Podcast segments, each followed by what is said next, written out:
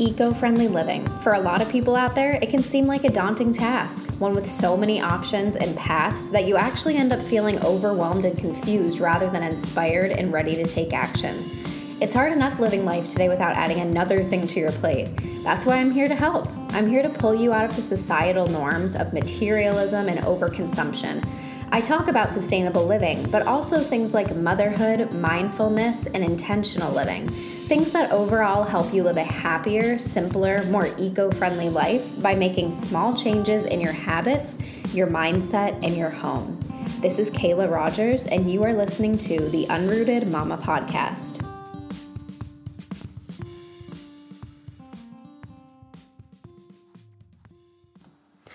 Hey, so technically I'm still on my break for a couple weeks. However, a recent incident happened in a small town in Ohio. And I feel like it's really not getting the attention and like news coverage that it deserves. Um, so, if you do not know about the Ohio train derailment incident that happened a little bit earlier this week, this is what I'm going to be talking about during this episode because I feel like it deserves to be talked about. Just as a starting note, I try to keep this podcast pretty like positive and lighthearted. But this episode is a little bit heavier as a topic. So if you're not really in the right headspace to hear about it, I totally understand that. Eco anxiety is a real thing. So if you think this would just make that worse for you, definitely maybe don't listen to it right now. But um, I'm just going to get right into it for everybody that is here to hear about what happened in Ohio.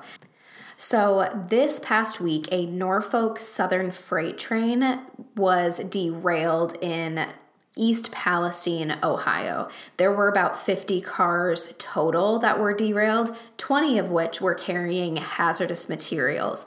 And five of those carts, the ones that were the most concerning, were carrying what is known as vinyl chloride. And vinyl chloride itself is a carcinogen, which means that it is known to cause cancer. However, when it's burned, it releases hydrogen chloride and phosgene, which both can be like immediate lethal. Um, phosgene was actually used as a weapon during World War II. And what's so scary about this is that they were carrying the vinyl chloride in its liquid form I believe they were in like um, pressurized and like temperature controlled containers. Um, however, when you know the train derailed and it crashed, it pretty much caused these chemicals to release into the air. And I think like the burning point of vinyl chloride is like eight degrees or something like that, something crazy. So, pretty much like as soon as it hits the air, it starts becoming like flammable and turning into a gas and whatnot. Um, so again, the they the EPA and all the local authorities got there and decided the best way to dispose of these chemicals was to do a controlled burn of them. Um, so again, when that is burned, it does release hydrogen, chloride, and phosgene, both are which extremely toxic. There was actually an evacuation um, order for people within like one or two miles of the event, and the Ohio governor, Mike DeWine, actually warned that people closest to the derailment faced what he called grave danger of death. So, again, he kind of ordered everybody to evacuate that were living within one or two miles. Um, and I think it took a few days, definitely like less than a week for everything to be cleared to go back home.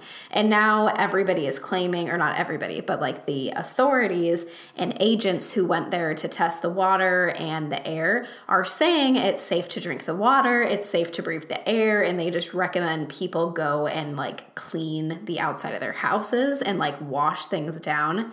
Um, but that's kind of that. Now, you know, in the future, there is probably a lot of lawsuits pending, rightfully so. Um, and really, who knows what is going to come of this.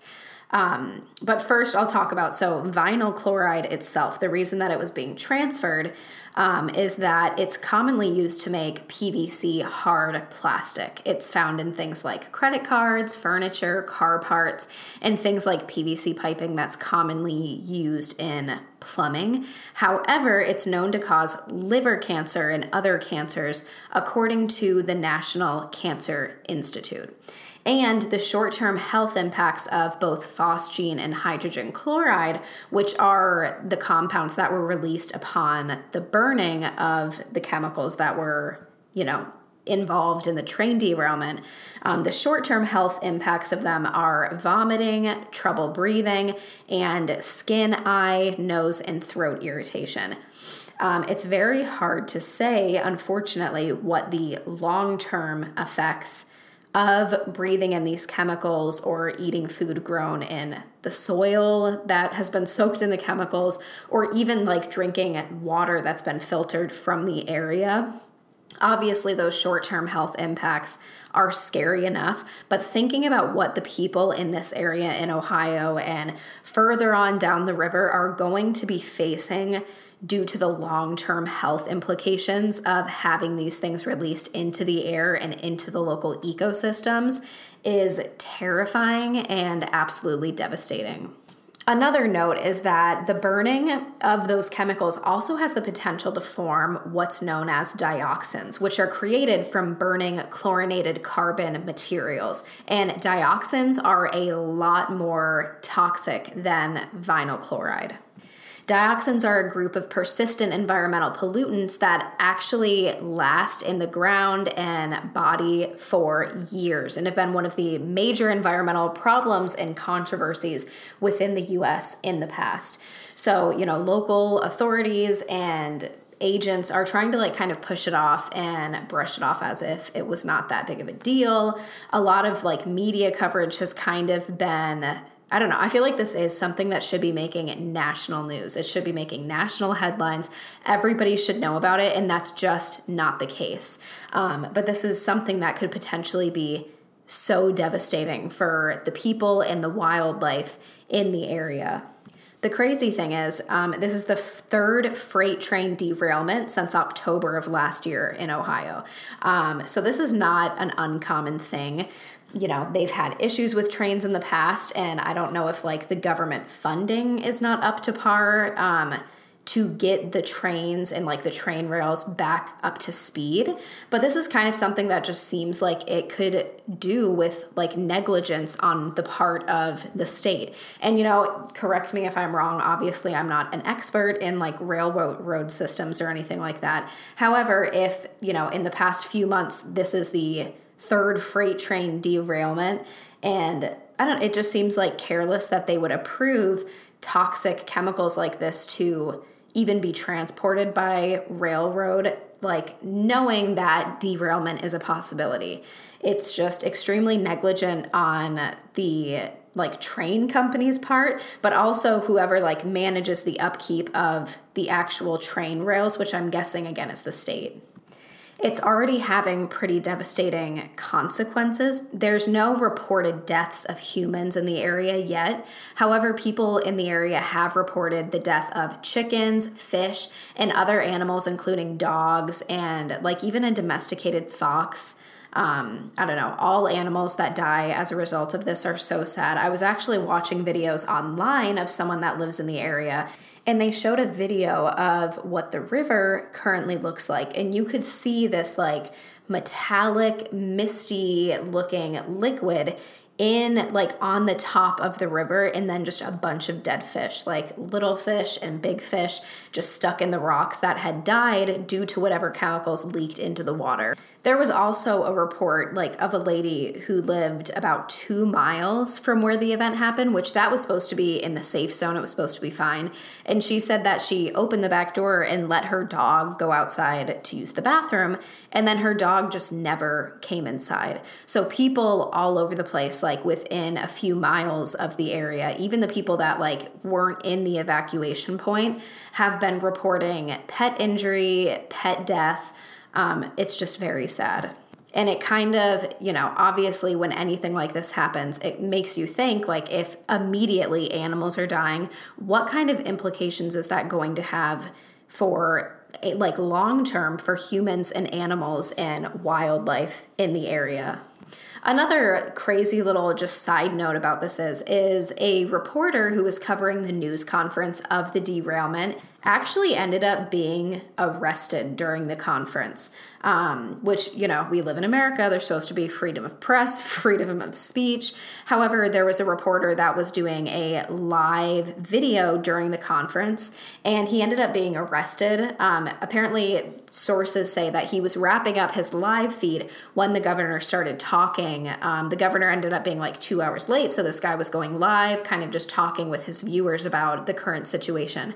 So he started wrapping up his live video while the or when the governor started talking but local law enforcement walked up to him and told him he was out of line for talking while the governor was talking.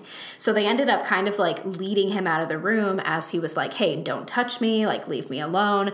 Um, and it somehow ended up there's like a video and pictures. It ended up with him on the ground on his stomach being arrested. And the crazy part about this is afterwards the governor was interviewed and he pretty much said like oh no i always allow reporters to talk to viewers live during his conferences like that's a really normal thing. So if this man was stopped from doing so like that's not okay and obviously that's not what i want.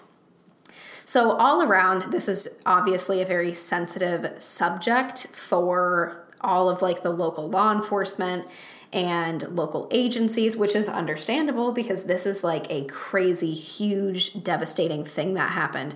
But it just like begs the question why are reporters who are trying to get the word about this being treated like this man was treated, literally being arrested. And apparently, he was supposed to be in jail like overnight and through the next day, and he ended up getting released a little bit earlier than he was supposed to. Um, thank goodness. But all around, it was just a devastating situation. And um, it's crazy because like Norfolk Southern is trying to kind of brush it off as not a big deal. Like they put something on their website apparently saying like, oh, um, you know, like go home and clean and instructions, blah, blah, blah. But they put out a quote of, We appreciate that this has been a very difficult time for these residents. Um, and this was what the Norfolk Southern spokesman told the Tribune Review, which is like a news company. Um, he said, We're here to help. We're assisting residents who had expenses during the evacuation period with reimbursements as well as compensation for having to leave their homes. This to me is so laughable because, like, compensation for having to leave for a few days is absolutely nothing compared to the possible health implications of this. Like in the past, when things like this has happened and chemicals have leaked into the air and waterways and local ecosystems, it's not just like evacuation expenses, it's going to be lasting health implications, increased risks of cancers and birth defects, and the list goes on and on and on. All around this is a devastating thing. And the thing that sucks the most is like there are people that are, already talking about just leaving their home and never coming back. And like maybe months or years down the line after tests come back that it's clear to go back, then they'll go back. However, it really sucks for the um, impoverished people in the area because not everybody has the ability to just like up and leave and up and completely relocate. Um, so, all around, this is just I know I've said this so many times, but it's been like stuck in my head because this is just such a crazy it's it's honestly like an environmental disaster even if it just happened to a small town in Ohio. Um, I feel like it's this is something in 2023 that should not be happening. Like I know accidents can happen whenever, wherever, but this really just shows that local governments in the US do not give a crap about environmental impacts of their actions. Like the fact that they were carrying all these hazardous materials, they knew that they were going through Ohio, who has had several derailment incidents like in the past few months anyway and they didn't like find another way to do it or like find a way to I don't know. I feel like there should be something in place to make sure that these derailments don't happen, especially if it's carrying hazardous materials. Um, I'll get off my like soapbox now because I'm not trying to rant to you guys. I'm just trying to bring the information, spread the word about what happened and is happening in this area in Ohio. But all in all, again, it's just a crazy like eco disaster pretty much. And I really just hope, for the sake of all of the local residents there in East Palestine, Ohio, and the local villages and cities, I really hope that they're just given the compensation that they deserve. And I really hope that local agencies and authorities and like the EPA find some kind of way to prevent this from happening in the future. Because as of right now, I feel like there's not much that can be done. Like the chemicals that have leaked into the air and the water are already there. Like I I don't even know what the process would be for like trying to clean that up. Um, so hopefully, like this can be a big example and a big wake up call for the U.S. government and these companies, such as um, you know Norfolk Southern, to kind of just open their eyes and you know realize that local ecosystems mean more and have more value than however much money they were about to make by, you know, moving these chemicals from one location to another to create more plastic. And I know that probably sounds really like naive and privileged, but it's just super frustrating because people have been screaming at the government for so long to like wake up and give a shit about our earth and our land and our water. And like time and time again, we just, I feel like everybody just keeps getting shut down, right? Like people will beg and protest and cry and plead their cases for like new oil pipes to not be placed through their land because stuff like this happens all the time. And people will beg to not have power plants in their backyard. And, you know, the government's like, nah, we're going to do it anyway. And, like, at some point, I feel like us as a nation, we have to stand up and stand for what's right. And just like these companies that have given no craps about potential consequences of their actions really just need a reality check. And I feel like their reality check, it's not fair that the reality check was at the expense of this small town in Ohio. Um, I'm hoping that, you know, maybe this will simmer down. Maybe it won't be as bad as people think it will be and it's predicting to be. Hopefully, there are not reports of a lot of health implications for the people and the animals and the wildlife in the area. Um, so I will be waiting with bated breath and sending so much love to all of the people involved in this and all of the people in the area. And, you know, hopefully one day I can do an update episode and, you know, it won't be as bad as everybody predicted. And we can talk about you know all the amazing things that came from this and how like the government came together and local agencies came together to clean this up. But you know the the more real possibility is that there are going to be like decades down the line, there will be studies done from this small town in Ohio about the lasting implications about leaching these chemicals into the air and water. If you were affected at all by this Ohio train derailment, just know my heart goes out to you. I'm so sorry. Um, this is not okay and it should not have happened to your town. This should not be happening anywhere. But I'm really sorry that this did happen to you. And I really hope that through all of the devastation and chaos that this may bring, I hope that there's a light at the end of the tunnel. And I hope that the people of this town get the justice that they deserve. So, yeah, that again, I'm sorry that this episode is pretty dark. Um, it sucks that this happened, and this isn't like content that I usually cover in my podcast. However, it's just something like I saw it and I immediately was like, I need to make a bonus episode explaining this and getting the word out about what happened. Um, so, probably in the future, I probably will do more bonus episodes about eco news like this. Hopefully, the next one will be some good piece of eco news. Um, but yeah, thank you so much for tuning into another episode of the Unrooted Mama podcast. And until next time. Hey, so thank you so much again for listening. And just as a little side note, I set up a Ko-fi page that's ko fi just kind of to help out with the expenses of keeping the podcast up and running. So if you enjoy the content of this podcast and the stuff that I share, and you want me to keep sharing information, um, any donations would be greatly appreciated. So I dropped that link in the episode description. And yeah, thank you so much. I hope you have a great day. Thank you for listening.